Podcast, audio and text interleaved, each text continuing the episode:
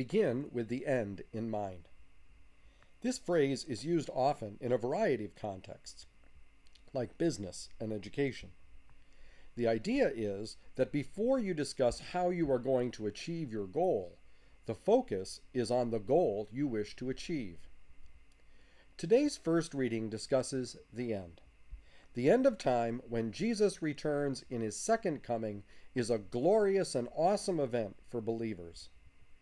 At the same time, the notion that we will be judged on our lives could lead one to be anxious and afraid.